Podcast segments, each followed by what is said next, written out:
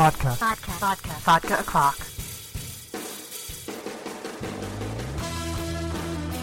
Hey everyone, it's Amber Love, and you are listening to Vodka Talk podcast from AmberUnmasked.com. Don't forget you can sponsor the show. Just go to patreon.com slash AmberUnmasked. And you can pledge as little as $1 a week. It's pretty great, and I really appreciate all that support. So joining me today is um, my personal friend, one of my besties, and you probably know her from all the different Comic Cons uh, around the country. It's the geeky redhead, Kate Foil, joining me for the first time today. Welcome. Thank you. I'm so excited. So you are a Southern transplant up here keeper school, and usually immersed in Dragon Age. Usually, yes. Um, sometimes in comic books. I am a lot happier in the world of Thedas than I am in the real world. Okay. All right. And you also spend your time cosplaying. So I wanted to, to talk to you about that. Um, if I'm not killing dragons, I'm probably sewing. right. And what makes uh, Kate's approach really interesting uh, is because she can, you know, sew things from, you know, scratch, or she goes to the thrift store and buys things and then turns them into completely new things, which is pretty cool. So, where and when and how do you discover a love for video games and comics? Oh my gosh. Um, so comics started uh, actually when I was really young. It's um kind of a weird story. Uh, it when I was like eight is when I can first remember going into a comic book store. But it kind of sucked for me because I can. It was almost like it was calling me, which is gonna sound really silly, but it was just like I was going in. I knew that there was something in there that I wanted, but the comic book store guys would never talk to me. They would never help me figure out like age appropriate comics or anything like that. They just kind of looked at me weird, and I would flip through the bins and I would see mostly naked women on the covers, and I'm eight years old. It weirded me out, you know. Maybe an eight-year-old boy would have had a different reaction. I don't know.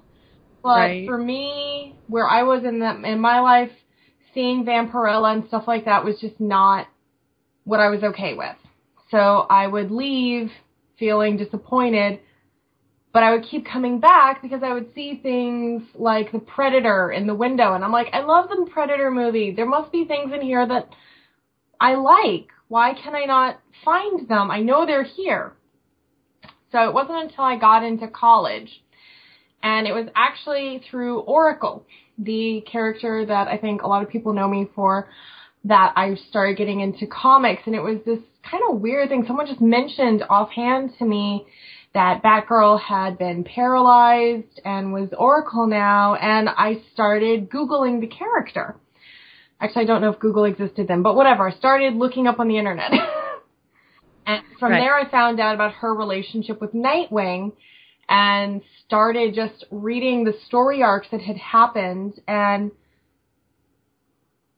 it, well, actually, I should back up because there was also Spider Man and Mary Jane. I was obsessed with the Spider Man movies, the ones with Tobey Maguire. And yes, I know, having no, knowing all that I know now, I know that they were not accurate, but I loved it, and that was when I started dyeing my hair red to look like Mary Jane. But um, I didn't go into the comic book store until I started reading about Oracle and Nightwing. At that point, I was able to go in and go, I want 80s, 90s Spider-Man, and I want Oracle and Nightwing. And that was when the comic book guy started to actually help me find what I wanted. And there, that was when I, I kind of began to understand this world that I was be, fast becoming addicted to. and your um, your experience there in the retail environment, do you think that it was that maybe they just saw a kid who didn't have any money, so they didn't want to pay attention to you, or um, you know, was maybe seeing you at a much older age something like, oh hey, here's a girl we can flirt with, let's you know get her some birds of prey. I don't know because whenever I would go into the comic book stores, I would actually go in with my mother. I never came in alone. So there was an adult who could pay for things. There was a sale there. I don't know if it was because I was a girl. I don't know if it was because I was a kid. I honestly don't know. Or maybe it was just because, you know, 12 years ago, maybe there just wasn't a lot that you could show an eight year old girl, you know? I, I, I really don't know. Um, when I would go in in my early 20s, definitely they were trying to flirt with me. There is no no question there. And they were patronizing to a certain extent. Um, the first time I went in and picked out my own stuff without any help, the guy who checked me out um, looked at all the titles and basically approved them and then kind of smirked at me and was like, oh, you don't even need me anymore. And, you know, like it should have been a cute moment, but it wasn't. I felt very patronized instead of taking an opportunity to have a conversation with you. Yeah. Uh, you know, where that's an open opportunity there. And uh yeah, he kind of blew it. Yeah. So, why do you um feel this uh, attraction and connection to Barbara Gordon and to Mary Jane? Like, what's special about about them that you felt um, was compelling enough to even research them? With Mary Jane, um, it was her duality. You don't see it as much in the movies, so I'm not sure how it grabbed me. But especially in the comics, you have this woman who everyone thinks is this big party girl, and all she does is party. And then when you find out more about her, you find out she comes from a very broken home. She's miserable. Um, she has stayed in actually shelters, you know, trying to get everything together. Um, she's very good at the mask and very good at putting on this face and everyone thinks that she's perfect and happy and wonderful. And she's not. She's sad and it's hard for her and it's hard for her to even be in a relationship because it's hard for her to deal with being happy and being loved because she doesn't have a lot of experience with it. When she finally gets to like see her dad again, the dad's just trying to use her to steal stuff. It's it's crazy, you know. Like Peter has to propose to her like three times because she just cannot handle it. And you know that was something that I could really relate to on a personal level. Um, I have always been a woman where people always have thought that my exterior was very nice and very happy. And when you get past the surface there's there's there's a lot more going on. And it's not always as happy shiny pretty. With barbara it's just her ability to survive. And that's also mary jane too but there's something very visceral about the transition from batgirl to oracle and the killing joke she just it, it never really slows her down. I mean, yes, it bothers her. Of course it's going to bother her. You don't get shot in the spine and strip naked and not have scars from that, but she takes this thing that happens to her and becomes even better than she was. She goes from being Batgirl, you know, kind of Batman's apprentice and named after him, to this incredibly intelligent, I mean, she was always intelligent, but incredibly powerful hero in her own right, and she doesn't have to even leave her house to do it. She can sit there and drink tea and ruin villains' lives with a few keystrokes. I love it. So when people say that um, female fans who go to the superhero movies and then want to go to Comic Con aren't real fans and stuff because they don't read the comics. I hate them. So, you know, the movies got you interested in Spider-Man. Oh God, yes. And, you know, and we have yet to see, um, Oracle on the big screen. We've sort of seen Barbara Gordon, I guess. It was really Barbara Pennyworth. Yeah. They changed her, they changed Batgirl a little bit. We don't, we don't ask me about that movie. I go okay. crazy when I talk about that movie but at least she was there. Yeah. She, she's, had, she's had more time than Wonder Woman on the big screen. This is true. Okay? This is true. So, uh, what was your first convention?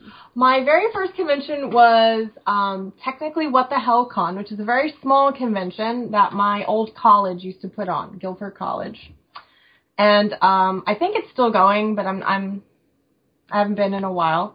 Uh, the other one was Heroes Con down in Charlotte, North Carolina, and I will be there again. I'm very excited. Uh, met a lot of really good friends there. Um, I wore Mary the first appearance Mary Jane. uh, then it was Dragon Con. I kind of went and jumped in into the big league. Yeah, I've never been to Dragon Con. That's like, you know, that's where you go for cosplay. That, unless you, you know, go to Japan or something. But yeah. um, but definitely, like Dragon Con, I love looking at Dragon Con pictures. All right. And, but Heroes Con, I've always heard such great things about. And um, since you had, you know, sort of a, I don't know, not the best comic shop experience until maybe know you got to know other people at different comic shops. What um what sort of problems have you had at conventions? Because I know we've you and I have had this discussion offline, so um I know that you've worn all kinds of outfits. You've got this full covered Batgirl outfit, like head to toe, only your chin is showing, and you've done Poison Ivy, which is basically like a, a corset and pantyhose. yeah. Um, and you've done She-Ra and Mary Jane, um, uh, steampunk versions of Oracle. So you've done all these different, different styles, different levels of covering. So what kind of experiences have you gone through with those, you know, that kind of variety? Um, I have found that the more of me that is covered, the more I get harassed. Particularly if my face is covered. If there is a mask going on, I think it's, and I don't think it's conscious, but I think that if there's a mask going on, I am being dehumanized. And people think that it's okay to do whatever they want. Um, because the, the outfit that I get sexually harassed in the most is my classic Batgirl, where I have got the long yellow gloves and the tall yellow boots and I have a cowl going on and literally the only skin that you can see is around my eyes and my chin. And that's it. Um, I've had people come up and try to grab my breasts in that costume. I have, um, I've had people come up and just make all kinds of comments. It's really crazy. Um, usually actually when I am wearing very little, I am actually safer, and I think it's maybe because it scares people on some level, um, which is a shame because it shouldn't. I don't think, I don't think me undressed is a particularly frightening thing. You know, I'm not the most attractive woman in the world, but you know, I, I don't think I'm particularly frightening. Um, although I, I, I will say that last year at Dragon Con, um, I wore my Scarlet Witch, which is fairly revealing of the bust line. It was actually a very big deal for me to wear it because I've had a breast reduction and it took me a long time to come to terms with my scars. And I used to always hide them. Like every costume I wore, you had had to hide the scars because I was just very embarrassed by them. So I finally wore Scarlet Witch and just owned it and had accepted and not accepted, but realized that my scars are not nearly as bad as I think they are. And this guy was noticed them to start with, which is whatever, they are there. Someone with sharp eyes are going to see them. It's okay. But he comes up and he thinks that they're breast implant scars. I'm not offended by the idea that I might have implants because I'm still fairly busty, even though I've had a reduction. But I explained to him, no, these are not augmentation scars, and even if they were, why are you asking me? uh, but he would not leave it alone. He kept asking me about implants and telling me that his wife wanted to have implants and just would not believe me that they were reduction scars and even when he was believing me that they were reduction, not augmentation, he just kept talking about it and would not accept the answer that they're really two completely different surgeries with different recovery time and asking me about my reduction experience is in no way relevant to an augmentation. And at one point, he even dragged his poor wife into this, which to her complete and utter credit, she shut him up and got him to go away. But it was very strange. That's embarrassing. It, that's you know, that's a a guy. At least he didn't invent the wife. I mean, she really did exist. Yeah, and and and I mean, I I want to think that he just legitimately had no idea how uncomfortable he was making me, but it was very uncomfortable. I ended up going and um hiding behind the photographers. And I totally want to give props to the Dragon Con photographers. If you tell them, or at, at, at least the ones that run the big shoots, if you go tell them that someone's making you uncomfortable, they will take care of you. They will make sure that you are okay. So I just kind of went and hid behind them for a little while until he went away.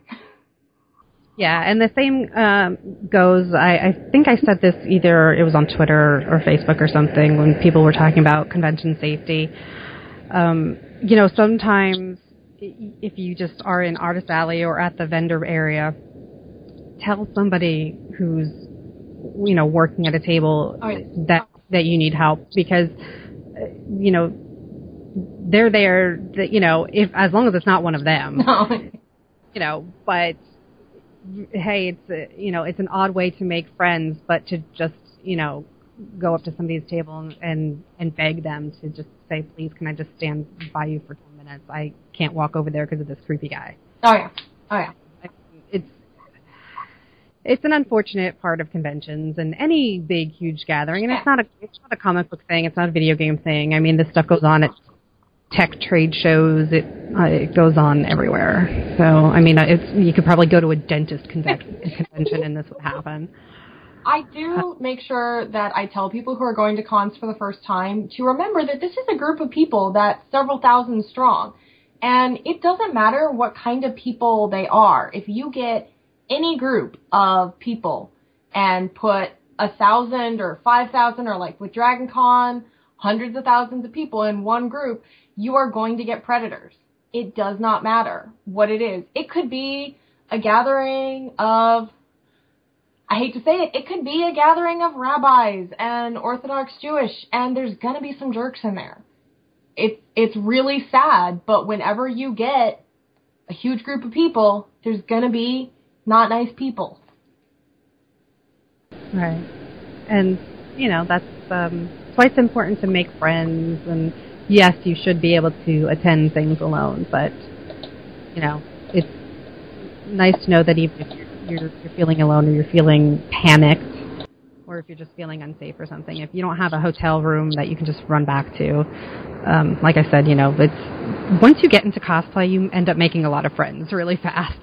So it's usually uh, easy to find people who will just kind of, you know, watch your back. All right.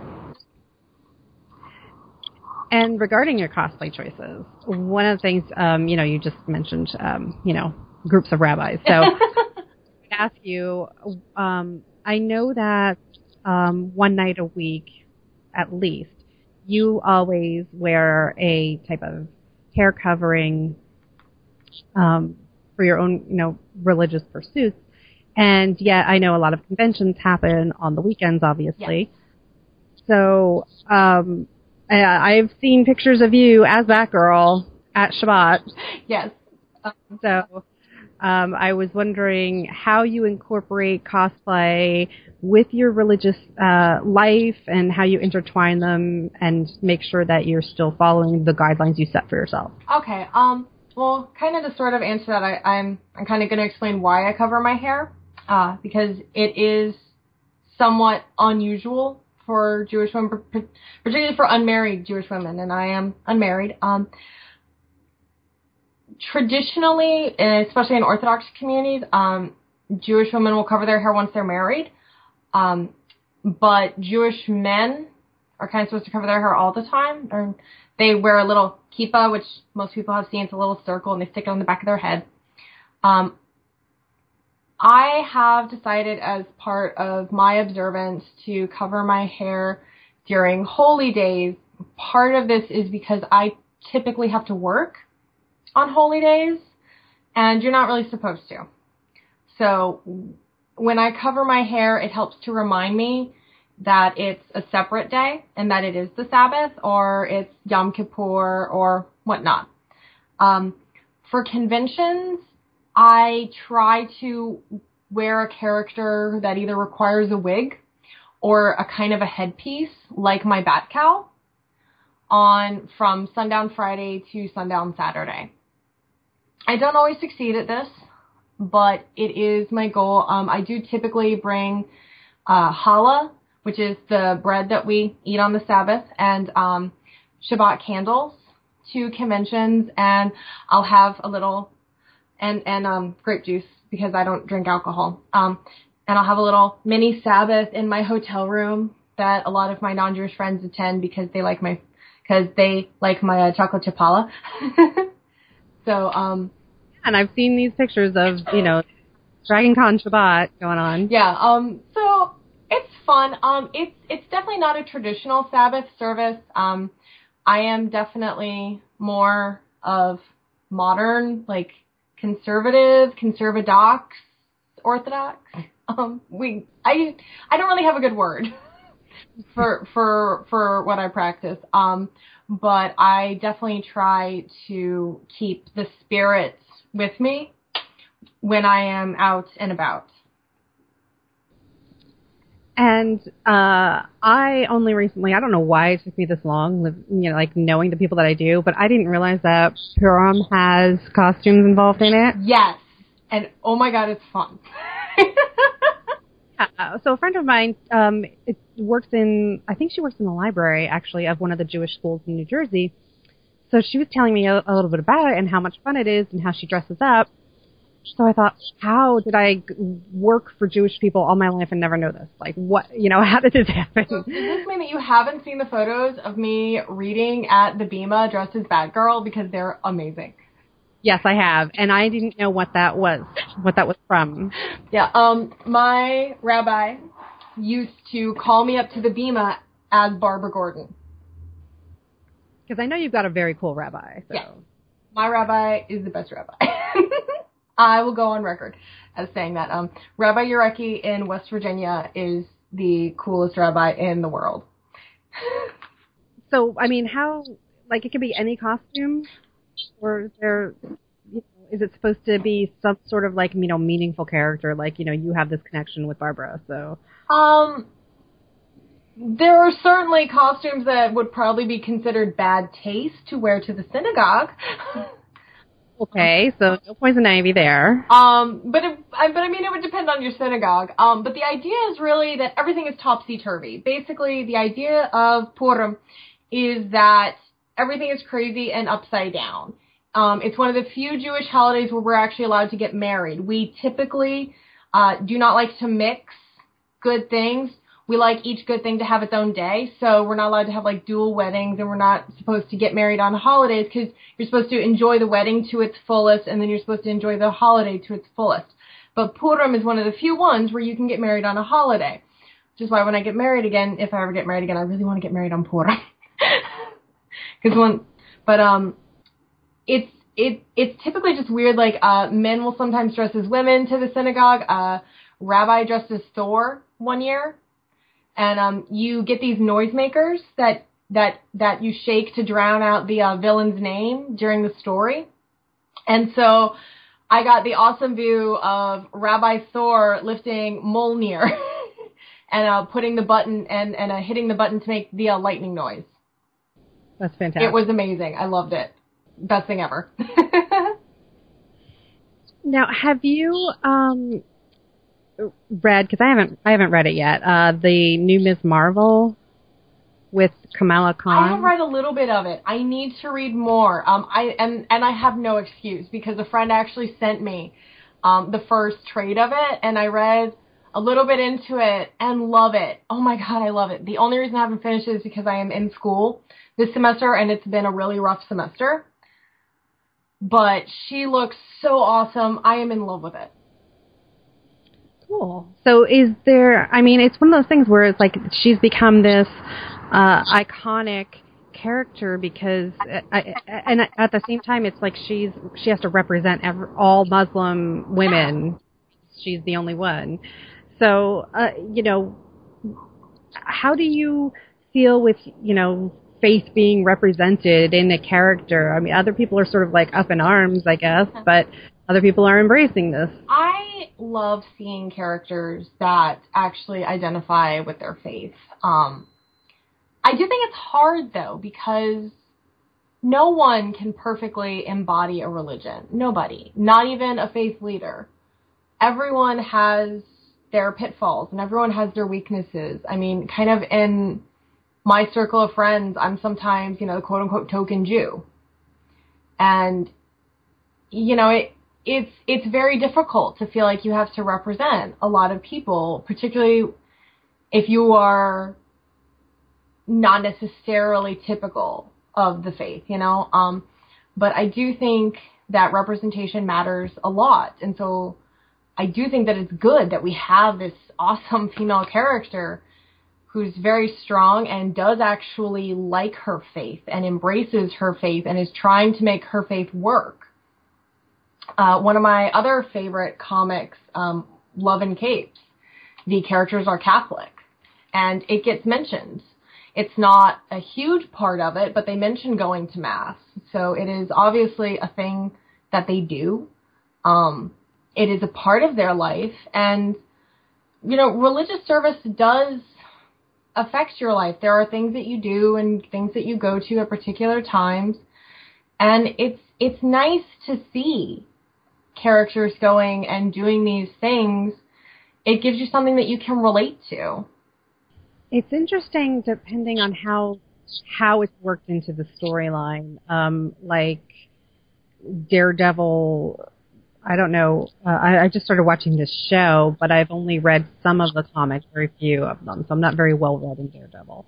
But um, uh, you know, like he's he often like seeks counsel with a priest and Hell's Kitchen, so it's supposed to be like the Irish Catholics, and um, but then there's like Magdalena and the Huntress. Right so um, certain characters, it's really like a part of who they are, even as a superhero. and it's sort it sort of like goes against it because it's like, oh, but you're you're hurting people, you're violent, and you know, but there's supposed to be a sense of justice.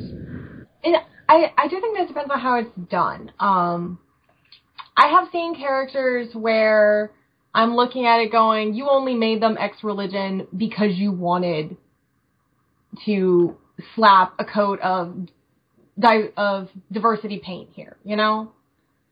But when it is a well done character and it feels organic to them and it's more like it's more like their religion is part of them, they're not defined by their religion, if that makes sense. I really like it. Yeah, and well, I suspect that it's uh, it's opened some doors. I mean, that's one of the things about Kamala Khan yeah. is how um, I, I guess if the book had just been terrible and tanked, it wouldn't we wouldn't be seeing this effect. But uh, the fact that it it got known for its quality. I mean, it's good, good comic. You know, really makes a difference. I mean, you could probably write uh, if you had the character sheet and you took those traits and just like had had a terrible writer and a terrible artist you know, this might not be the success that it is. And, you know, because people would, you know, I don't know. Plus, she's a teenage girl and, you know, she's trying to be a teenage girl. Yeah. I did really like how in the first issue she was dealing with choices that teen girls have to actually deal with. Like, should I sneak out of the house and go drink? That's that's a problem that teenagers have. It's something to think about. There was there was a um, Spider-Man comic, um, a, a Ultimate Spider-Man comic where Peter and Mary Jane sat down and talked about should we have sex? And I like giving teenagers these examples of actual decisions that you have to deal with. Yeah, I do too. Um, and, and I like when they can take things that are usually tropes and kind of um, make them make them a better story. Yeah. Not not all good girls need to be raped to lose their virginity, you know? I do not like that. That is a bad trope. So you're going to have to fill me in on the video game world. I have not seen Dragon Age or Oh. We got to fix that. um, why is this exciting for you? Why is Dragon Age like, you know, where you immerse yourself? There's a lot of different reasons. Um, I think, well, to start with, I like any game where I can be female and I can pick. I also like any game where the women wear sensible armor. You're here. Yeah. and I also like any game where I can throw fire and hit things with swords. and see lots and lots of blood. Gonna be honest there. Um, so when the Dragon Age series started, oh my gosh, I'm trying to remember and I'm gonna be sound like such a bad gamer here. I do not remember the year, but it must have been around 2009, 2010ish. Um, when it first started, the reason that I actually started playing it was because I found out that you can have a not not only a gay or lesbian romance, but you actually got a sex scene. I mean, it's not like X-rated, you see stuff, but you know, the you got to see them kiss and hold each other, and that made the news, at least the gamer news, and it might sound a little weird, but that made me interested in the game because I'm just like, well, this is new. And so I started playing it and it's just as like as soon as I loaded, I was just hooked. Cause I, I, I got to be this really strong female. There were multiple different origin stories and there were, there are multiple different, um, like backstories that you can kind of give your character. Like my, my thing in Dragon Age Origins was I was always a Dalish elf and I got to pick kind of whether or not I had a romance with my first little companion, which I always ended up picking that I did because I'm a because I'm a sap like that. But anyway, you got a bunch of different origins. Um, different decisions that you made would have little subtle impacts throughout the game. Um, then Dragon Age 2 came out, and Dragon Age 2 is definitely like the weaker one of the series, but I am one of the few who still actually really likes it and has played it a lot. I like the gameplay better of Dragon Age 2, but I like the story of Dragon Age 1 better. Um, Dragon Age 2 just makes me laugh. And then Felicia Day did an expansion for it.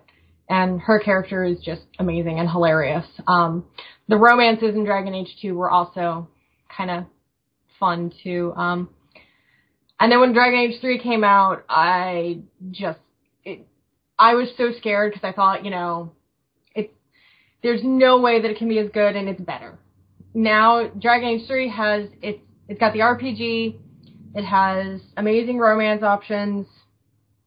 You have gay and bisexual characters and heterosexual characters. In Dragon Age 2, they were all bisexual except for one.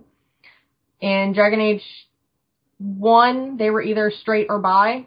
And in Dragon Age 3, you have characters with very set sexualities. You and you have a diverse array. It's it's it's a little bit more true to life in that way. And then you also have a transgender character. Unfortunately, they're not a romanceable companion, but you have a transgender character, and it's actually talked about um, in a very positive way. And so it, it's just a thing that keeps getting better and better. Um, you know, I liked my companions in Dragon Age 1, I liked my companions in Dragon Age 2, and I really love the companions in Dragon Age 3. Dragon Age 3 is one of the has some of the healthiest romances that I've ever seen um, in in any genre, bar none. Um, and then you get to run around and stab dragons and affect the world events and save the world and look at pretty dresses. I'm what's not to love here? It's yeah, I mean it sounds pretty remarkable. But now, okay, so if I type in, um, you know, Dragon Age into the Google yeah. image search, a lot of stuff. I mean, there's obviously there's going to be a million different kinds of yeah. Stuff. You know, like right away, one of the first images though is this woman with like her boobs hanging out. Uh, which one is it? I need to. this, is, this is Origins that popped. Okay. Um. And she's in sort of like a red hood kind of thing. Oh, that is Morrigan, and Morrigan is cool. All right. So, um, you zoom in bigger, I can see she's kind of got a bikini top on that she's trying to wear. Yeah, that is Morrigan. Um, Morrigan is this character who takes no shit from anybody. Uh, she grew up outside of civilization. She is, like, I want to say she's she's she's the bitch in the party. She's, it's more that she's the pragmatist um, and she will do what needs to be done regardless of emotion. And she's not very good at emotionally connecting with people. Um, she's also the only one in your party in Dragon Age 1 that wears anything like that. But she is a very story important character. And she becomes important again in Dragon Age 3. I'm not going to say what happens because I, because the whole spoiler thing.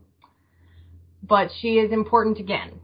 Um, she is a romance option in Dragon Age 1. Uh, but it's kind of funny because she doesn't do love very well. So it, it's it's this thing of kind of like a there's a mutual attraction and you can consummate, but then when she has feelings, she's like, nope, I'm out. It's it's it's but then she'll come back. It, it's, it's I know how her outfit looks, but she's also a mage, so she doesn't wear armor. Uh, your other female in the party wears armor for the most part, unless you deliberately put her in a tiny little thing. Um, but even the tiny little thing is more like a Wonder Woman type outfit. You get a little like knee length. Um, oh, what's the name? It's like the Roman armor where you, where where where you have the leather flaps. You know what I'm talking about? Oh, like a like a gladiator style. Yeah. She, you get more like a gladiator style, and the men wear that too. And then you, I think you may get a little bit of midriff, I can't remember, but it's only in the Dalish armor, which is supposed to be very light armor for you to move around in, but the breasts are pretty much covered. And then what I actually really love in Dragon Age 3, they actually make fun of the armor in Dragon Age 1. Because in Dragon Age 1, one of the few things that I hated about the armor was it has the separate boobs. And if you're running around with one of your characters, he will turn to another character in your party and go, I really like that you wear sensible armor because some women have the tits like hammered in and you know that that's just begging for a sword to go right through your sternum. Exactly. so what I do love is that Dragon Age does seem to be learning from their mistakes. It is a series that is willing to go, you know what? We screwed up there. We're going to fix that. As opposed to saying, you know, girl characters are too hard to animate. Yeah. Um, one of the big complaints with Dragon Age 2 was that they used the same maps over and over again. And they did. And there's no getting around that. I cannot defend it. There is no excuse there. They use the same maps for everything. And it gets really repetitive. I kind of understand where they were coming from, sort of, because it all happens in the same city, but not every house needed to have the same layout, guys. That was that was bad. So in Dragon Age 3, I think everything is different. I haven't run into any maps that are the same. You have a very it's not completely open world, but you have different sections of the world that you can travel to. You run around in these big spaces and you can go into houses and I don't think any house or dwelling is the same, or any cave is the same. So it's all very, very different. Okay, so besides Dragon Age, is there anything else in the, the video game world that gets your attention, or do you just kind of stay pretty brand loyal to that? Um, I am very brand loyal to Dragon Age in that I will probably continue to buy Dragon Age until they stop making it, unless they really die. Um, I have also been pretty hardcore about the Arkham games. I have done midnight releases for I think all of the Arkham releases. I show up as Batgirl to get my game. I've got the new one ordered. I'm a little nervous about this new one, but I'm also excited because we get Oracle in the new one. So oh. I am excited about that. I mean, we've had Oracle actually in all of the Arkham games, but we only hear her voice. And oh. in the last one, because it was set in the past, we got Barbara Gordon as kind of a teenager before she was Batgirl. But we're supposed to actually, I think, get to see Oracle because we actually got to see art of her. So I am excited to see how they do that. Um, I do like to waste time on Sims from time to time because it's it's it's The Sims. I think we, I think I think almost every gamer plays The Sims to a certain extent, even if we don't like to admit it. Um, there's a little game called um oh my gosh, what is it now? I think it's Pandemic where you play as a virus trying to kill off the entire world. Oh yeah, I've heard of that. Yeah, it's really fun. Sounds like it shouldn't be, but it but it is actually really fun. Um I was playing the Knights of the Old Republic MMO, but unfortunately, um, I was playing it with my ex-husband, and then after we got divorced, I didn't have the heart to keep playing it. But it was really fun, and which shouldn't surprise me because it was a Bioware. Um, haven't gotten to play Mass Effect yet, but I do finally have them all. I just need to actually sit down and play with them. Um, one of the odder games that I really love is Lollipop Chainsaw, which is possibly the most ridiculous, horrible game in existence. You play as a teenage cheerleader with this itty bitty little skirt running around killing zombies. Well, I've seen the cosplay of it. Yeah, it, I mean, it is just fun and it makes fun of itself nonstop, which I think is why I like it. One of your special moves is in certain areas of the game, you get to actually grab onto a stripper pole and swing around and behead zombies like that. It's horrible, but I love it. It's but it's self-aware and it's horrible. I mean, it is making fun of itself. It is making fun of kind of the pervs because if you can try to look up her skirt and then she'll yell at you. I know that um uh there was a you know one of those cosplay scandals a couple of years back. Mm-hmm. When wore uh she was I mean and she was like hired to wear the outfit and, and as far as I know she made it um herself but she was in the pink outfit which is like a full leotard but has like a huge cleavage exposure. Mm-hmm. And they made her change out of that and put on the cheerleader outfit, considering that more modest. That's stupid. I'm sorry. I mean, it's you know that the logic. skirt is so tiny. I like I want to cosplay that, and I'm scared to wear that little skirt. And yet, you know, Ms. Car- Caramel Vixen got in trouble because her skirt was too short at a convention. So it's just there's no winning. Yeah, it's hard. No winning. It, you know, and it's usually they'll only um they don't like stop you at the door unless it's something I guess glaringly obvious. But usually they wait until somebody complains, and I think that's what happens in these cases. Well, I think that people don't want to take a stand and go, "No, her outfit's fine" when they're when when they're dealing with someone who's complaining about an outfit. Um, now I I could be wrong. I don't know. I have not had to work that aspect of a convention but I it is probably easier to go and ask the woman to change than it is to say no, her outfit's fine, leave her alone. Right, and when PAX decided to ban uh, booth babes, I guess it was PAX, or some yeah, somebody decided to ban booth babes. I thought it was PAX. I'm not. I'm not sure. I could be wrong. You know, they left the caveat, which to me, I do not support PAX, but um, at least I agree with this. They left the caveat that if the character you are dressed as appears in a game and you've gotten prior permission. I guess basically maybe I don't know if you have to send a photo of yourself beforehand or what, but if you are dressed as something that's going to be there with the you know the intention of celebrating that character, then you're allowed to wear it. Yeah, I can't see me getting my cosplay pre-approved. I'm too lazy. Well, and you might also be one of those last minute people who doesn't get it done till like midnight the day. Yeah. yeah.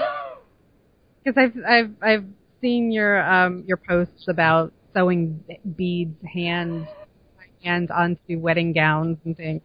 Yeah, I have definitely sewed on the way to conventions before. I have made other people drive so that I could hand sew. And I have sewn myself into costumes.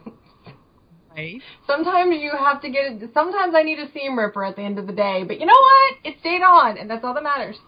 It's just like in the real real world of fashion. Exactly. You know, sometimes sometimes you just need hot glue and a stapler. yeah. Okay, not the stapler, but the hot glue, yes.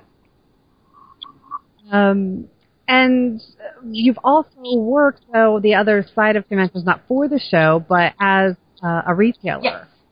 So when you did that, were you also in cosplay at the same time, or did you have to just go down to street clothes so that you could do your job? Uh, most of the time when I've worked for a retailer, it has been in various costumes. Um, usually they didn't tell me what to wear. Usually, actually, I get picked, or one of the reasons I'm picked is because I'm in a costume, um, or because I can wear a costume. Like uh, I will quote unquote booth babe for Victory Comics, which is like my favorite comic book shop ever. And you guys should go to them if you are in Fairfax because I love them. But anyway, um, uh, I will work work for them. Um, one of the things that I do is whenever you ask me for a photo, if I am at that booth, is I position myself so that in the photo you see the Victory Comics sign behind me. Right, I do that at artist Yeah. tables too. Um, I don't think I've ever worked at a booth where I was required to not be in costume or where I was asked not to be in costume. Um, there are rules about what I can wear, like usually I can't cover my face. Um, and that's mostly just because I have bad hearing to start with, and so anything that covers my face makes it more difficult for me to hear the customer, so it's just not very practical.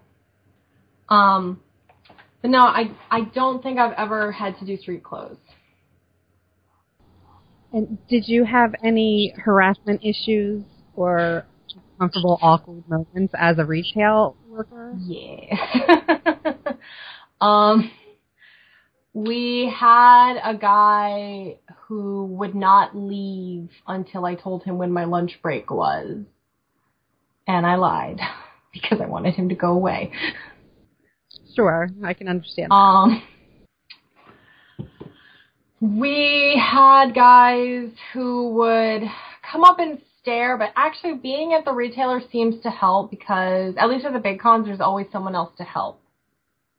Um, there's always another customer where I can be like, oh yeah, yeah, excuse me, I have to take care of them now. Goodbye. Uh, and I've never been the only one at a booth. Um, typically, I am working with people that I know.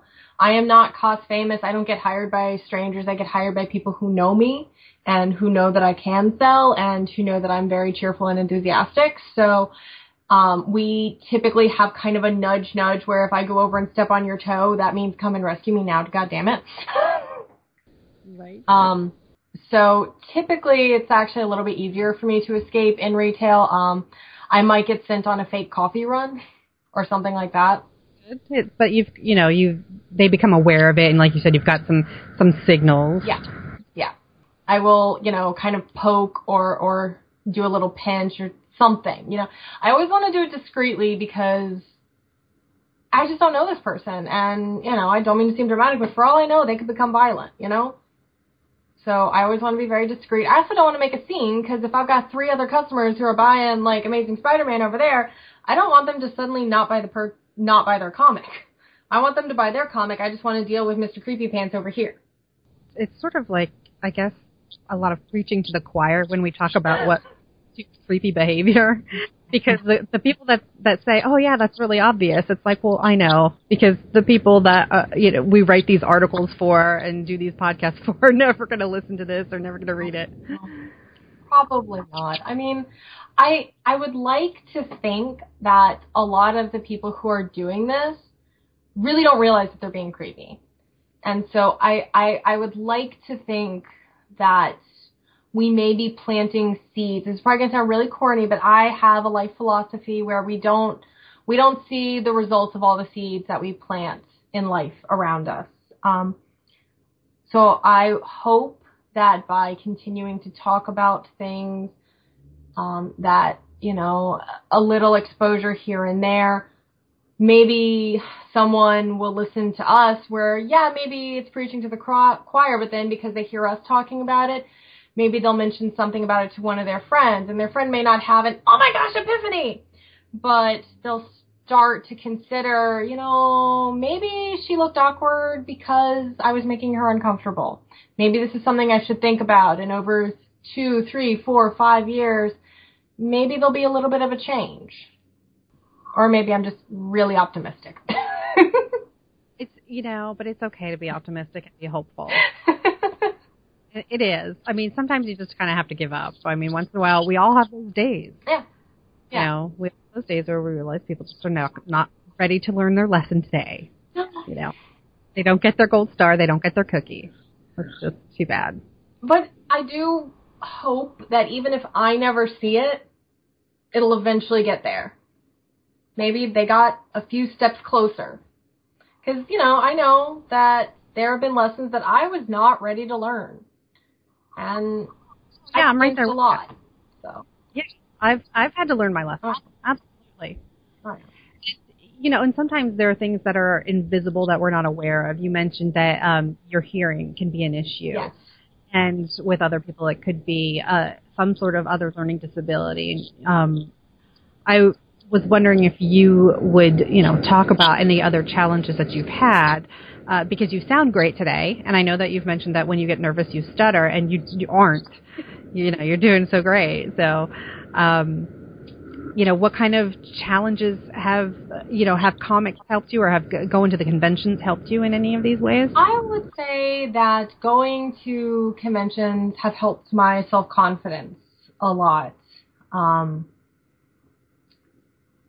and I don't really think that it's you know the attention of doing the cosplay. I know that there's this stigma about oh women only cosplay because they want attention. Blah, blah, blah, blah, blah, blah, blah, blah. Um, I got a lot of confidence being able to meet other female geeks and realizing that there are actually a lot of other people like me. We're not all exactly the same, obviously, but um, finding out that other people were interested in these things and talking and building a social network and some kind of support system gave me a lot of confidence. Um, I've dealt with some pretty severe depression. Um, I used to be a very heavy drinker. Um, I'm actually in recovery now. Um, I am over a thousand days sober, so go me there. I am not sure that I could have done any of that if it was not with the support system that I built through going to conventions. Um, I definitely know that my stutter holds me back a lot. Uh, I get really nervous when I'm on the con floor about talking. I don't like to talk on the con floor. I like to talk to my friends. You've seen me at cons. I love to talk to you guys. I love to meet people. Um, but when it comes to the big groups and the idea of going up to a cosplayer that I don't know, particularly one that I perceive as cos famous or big cosplayer is just terrifying to me. You know, what could I possibly say to this person that they would want to hear? And I don't want to go up and be like, I like your outfit, you're pretty. you're very pretty today. no. Um, and it, it, it is. It, it's very nervous. And, you know, you're saying that I sound great, but I've actually caught at least a hundred times in this conversation where I've stuttered. And I just covered it up because I've been stuttering since I was in middle school and I've done speech therapy and I'm just really good at swapping words really fast. But it's, it's something I think about on a daily basis. And, you know, if you had asked me five years ago to do a podcast, I would have told you no way, no way in hell. I would have been too scared. I would have been too scared I would stutter, too scared that I would, you know, say something stupid. And I'm just not now. You know, if I stutter, so what? I stutter. I'm I'm a geek who stutters. What's the big deal?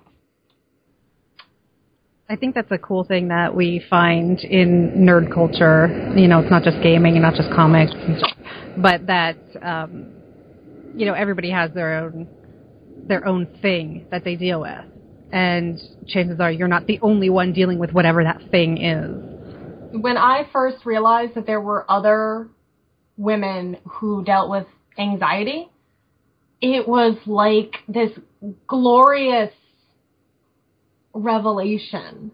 Like, wait, you mean I'm not the only one who stands in a crowd and freaks out? and feels like the walls are about to fall in on me? I, there are other people where this is normal. This is amazing. Let's go have ice cream together. Yeah, and it's it, anxiety issues are um, it's sometimes really hard to explain how. I was just talking on the last show with a, a woman with bipolar disorder, and I mentioned to her the, the same sort of conversation about how when you get to a public event, eh, you need to be able to just put that mask on and appear perfectly fine. Oh yeah. And you might be that moment. Like I get a I get a really good energetic buzz if I get to be on a panel discussion or something like that. Oh yeah. And uh, you know, that's that sort of stuff excites me, but I'm still terrified at the same time. I'm more likely to like freak out one on one talking to somebody. you know, Oh, yeah. and and and you never know when anxiety is going to hit you. No. Like you just be sitting there trying to, you know, drink your coffee. I have definitely um had moments where I had to do like a presentation for school and the teacher said that I looked calm, but behind my back I had my hands clenched so tightly that I had imprints from my fingernails because I was shaking. I was just like, no, I will white knuckle this. I will get through this. Yeah, I'm always I always feel like there you have to be able to see me sweating and shaking. Like how are you not seeing me sweating and It's just like, what do you mean I look calm? This is not calm. I'm freaking out. But it, it is a lot of fun to be on the panels, which makes absolutely no sense to me objectively because it's like I have severe anxiety. I don't like it. Well, not. I shouldn't say that. I don't have severe anxiety. Um, I have like moderate, I guess. But um, big groups of people staring at me is not always good for me. But when I'm on a panel, which hasn't happened a lot, but when I am on a panel, I'm just like, this is fun. Yes. And then afterwards, I go into this thing of, oh my god, I looked dumb. Did I have spinach in my teeth? Wait, I haven't eaten spinach for a month. yeah, Have I had spinach in my teeth for a month? self doubt. Yeah. Well, um, before I let you go, I just wanted to get in a couple more things. Um, I I was wondering if you wanted to give your two cents as to what you think the biggest positive contribution to pop culture. Like, I, I mean, because you're in comics and gaming both, I didn't want to exclude one or the other. But what you think the the best positive thing happening right now is? Oh my gosh. I don't know. I mean, obviously I want to default to Dragon Age because, yeah, I'm really torn there. Um, the joke is that I live under a rock, so I am only just now watching the first season of um, Agents of S.H.I.E.L.D. Oh, I haven't even watched it. I'm like way behind. I'll watch it in ten years. Yeah. but um, I'm I'm I'm loving uh, some of the strong female characters on there. But you know, I, I you know, this is gonna sound really cliche to anyone who knows me. I, I really feel like Dragon Age three has some of has the strongest female characters that I have seen in a genre. And I know that not everyone's gonna agree with me. And um there are there's one character specific well, two characters specifically who are very problematic, females, in the series. Um in, in that particular game. But the character of Cassandra um, really stands out to me as very positive. She's this big, well, not big, but she's strong. She's tough. She wears sensible armor the whole game. Um, she is a romance option. I don't want to give too much away because it is a new game.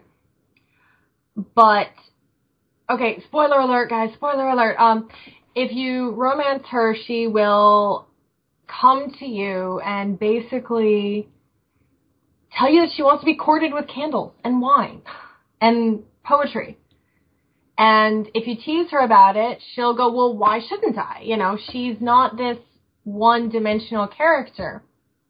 And then when you, if you opt to do this, you find out some things about her that you would not otherwise find out about her past and that a previous paramour was not someone you would have expected for her. I was actually very surprised to find that out. It's the only game I've played where I've romanced everyone and I'm really glad I did because you see actually a different side of these people than you would have if you hadn't and it talks and you learn a little bit more about their backstory. Um and the male romance that I am just absolutely besotted with, um, Cullen, is really the healthiest romance that I have seen in any of the games. And the reason that this is important to me is because it's not this, you know, rape is romance thing. It's it's it's not a I'm gonna put you down. It's not a I am weak. There there are so many tropes that deal with women and romance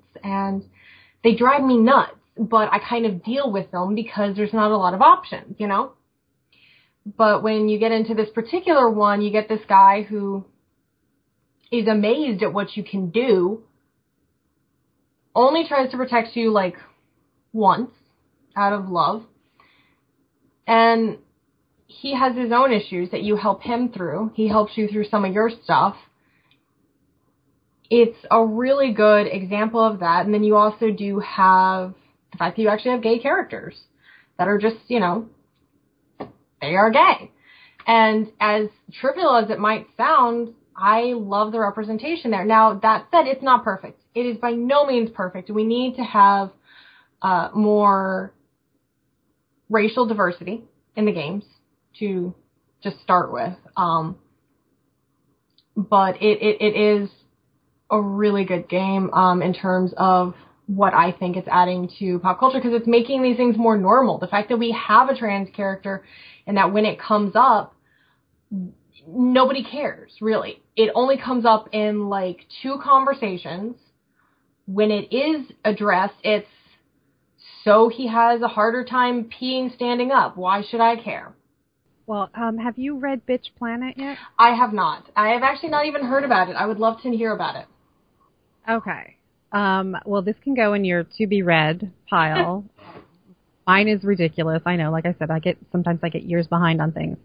Bitch Planet is by uh, Kelly Sue DeConnick and drawn by mainly drawn by uh, Valentine De Landro, but there are uh, guest artists that fill in every third issue, like every, yeah, like all the threes.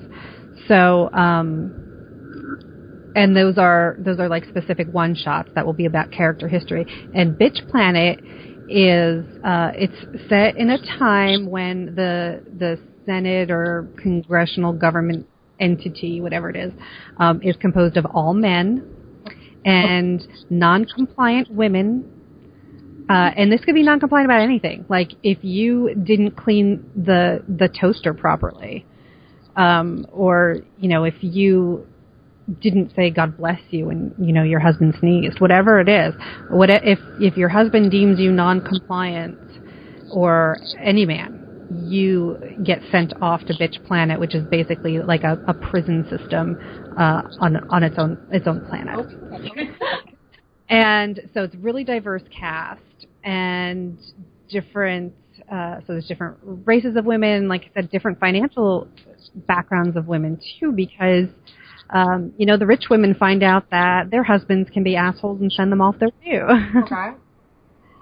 So it's fairly a new series. It's it's only a few issues in so far, but um, the first background story that you get in the third issue is Penny Rolle, and Penny is this large black woman with like half her head shaved, and it is and it it's an amazing story, and it's about what it was like for her growing up with her grandmother, and how she you know, she loved to bake. Yeah. And she just didn't like some of the rules. Like the like she would be making food for customers and the girls have to talk about how uh they needed to count their calories and they split a cookie and their toilets like weigh them and tell them how much they need to you know, they've overeaten or something.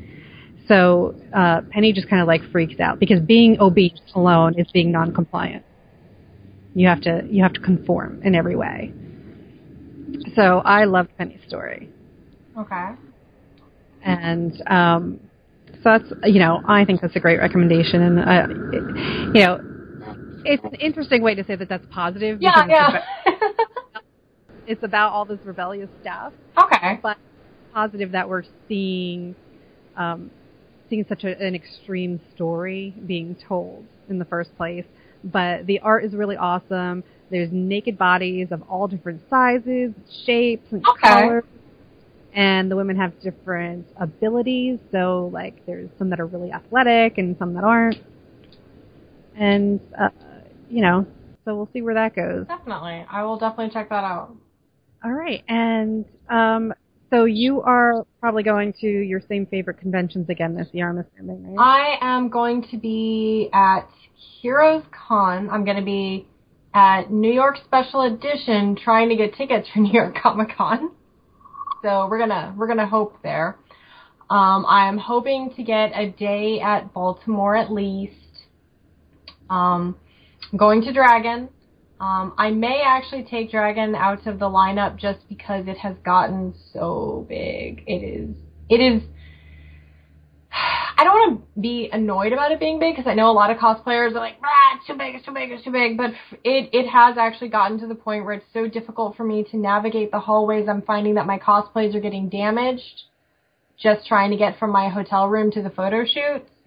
I never thought I would say it, but I, I do feel like Dragon is getting to be a little bit too big for me, at least for while I'm living here in, in the Northeast. If I get to go back to the South, which everyone, pretty much everyone who knows me knows I do harbor a deep love for, for the South and that I want to go back. Um, but if if I get to go back to where the drive is, you know, four hours or less, then I will probably start going again. But right now, it's it's like a 12 or 13 hour drive.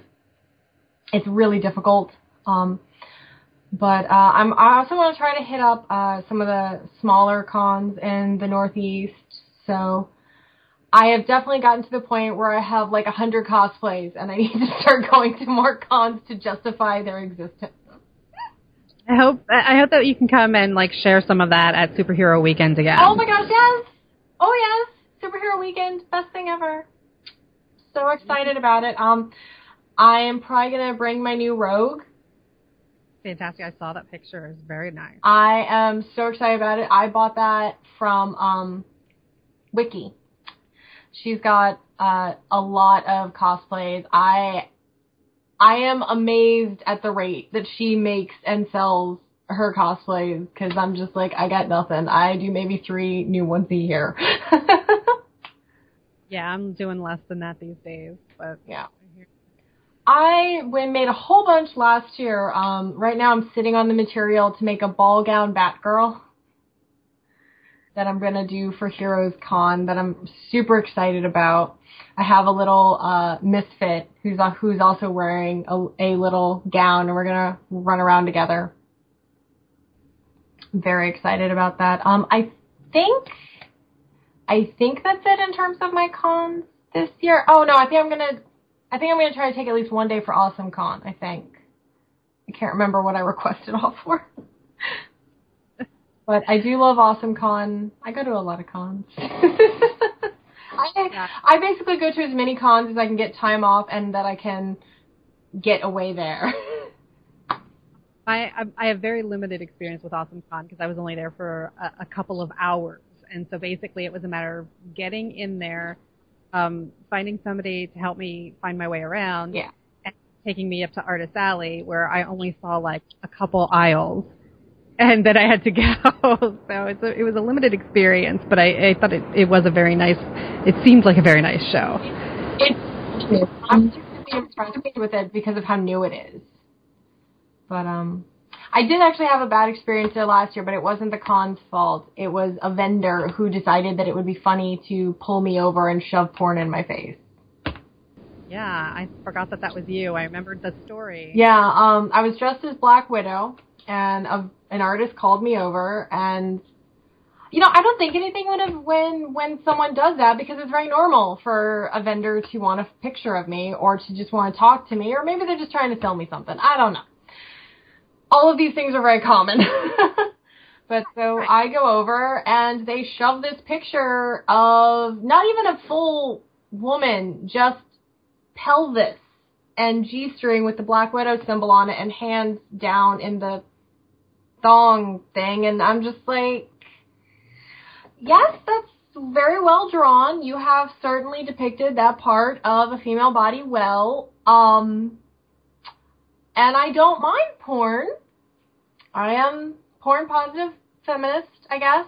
Um, but I did not want that in my face at this particular moment in time at what I thought was a fam a fairly family friendly event. Um, could we not do that right now? Yeah, I I think like it, it's like the dick pics. Let's face it. Which um, it's unsolicited. Unsolicited is not welcome. No, no. I mean, it's like no. I did not want this at this particular moment in my life. If I had And- wanted it, I would have come over and looked at your adult only folder and opened it.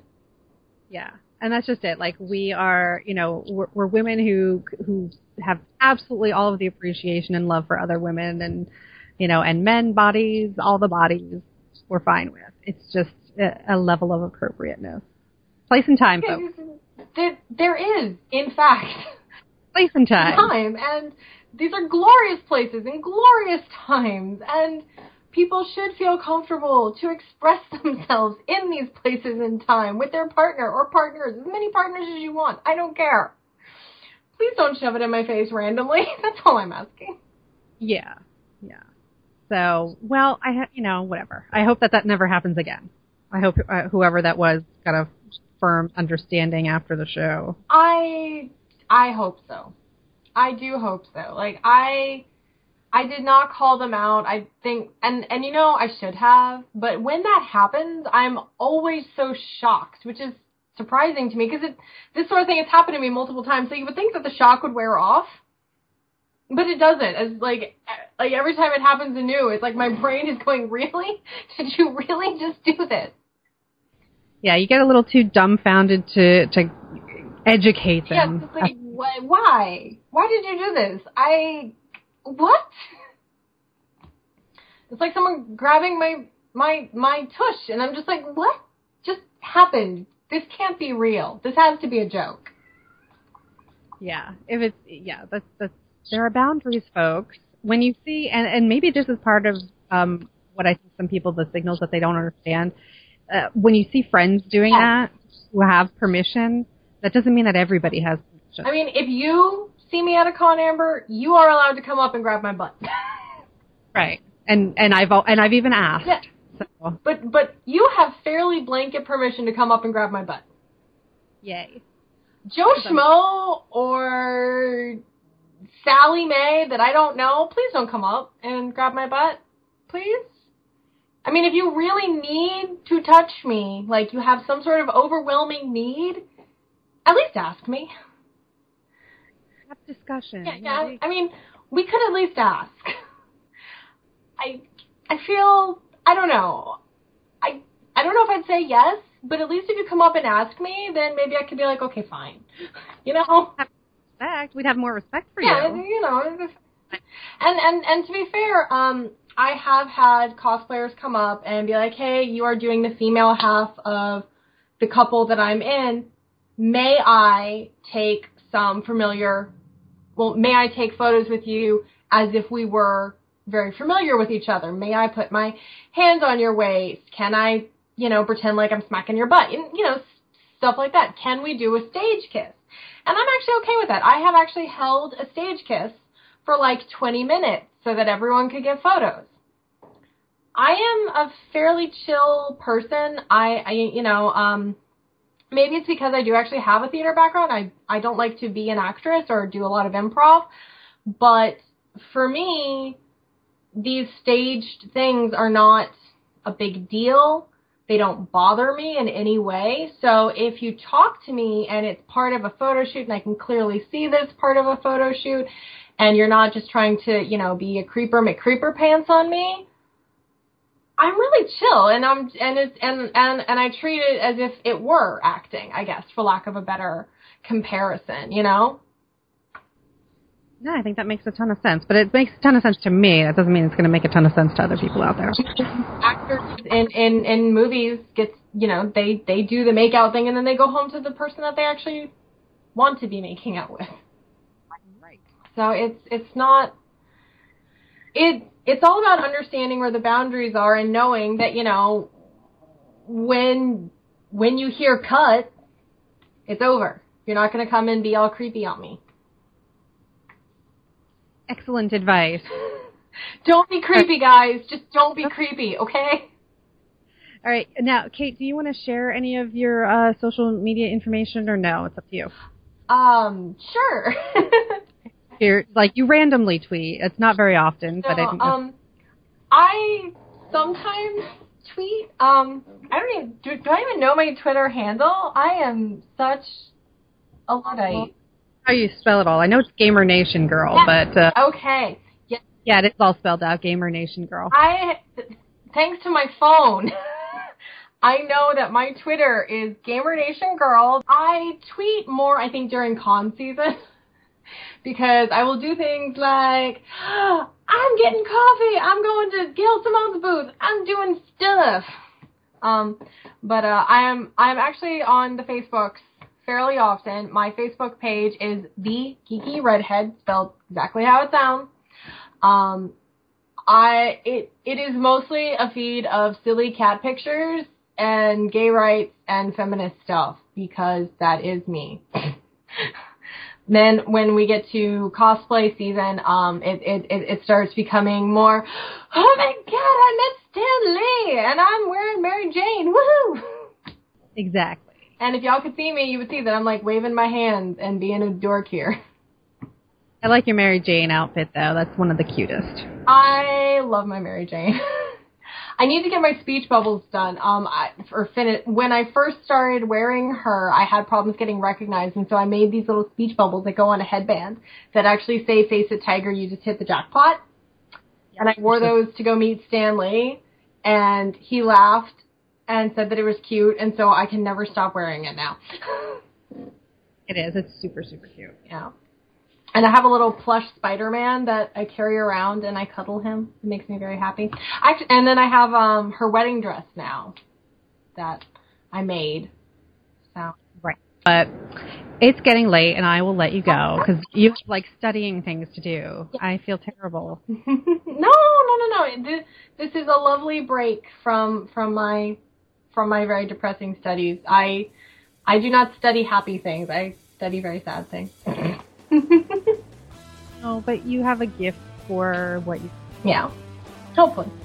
But it is always good to talk to you, sweetheart. Thank you, and we'll be in touch soon. Woohoo! Guys, don't forget that speaking of Twitter, you can follow me at Elizabeth Amber and everything else is at amberunmasked.com. And don't forget to please support the Patreon.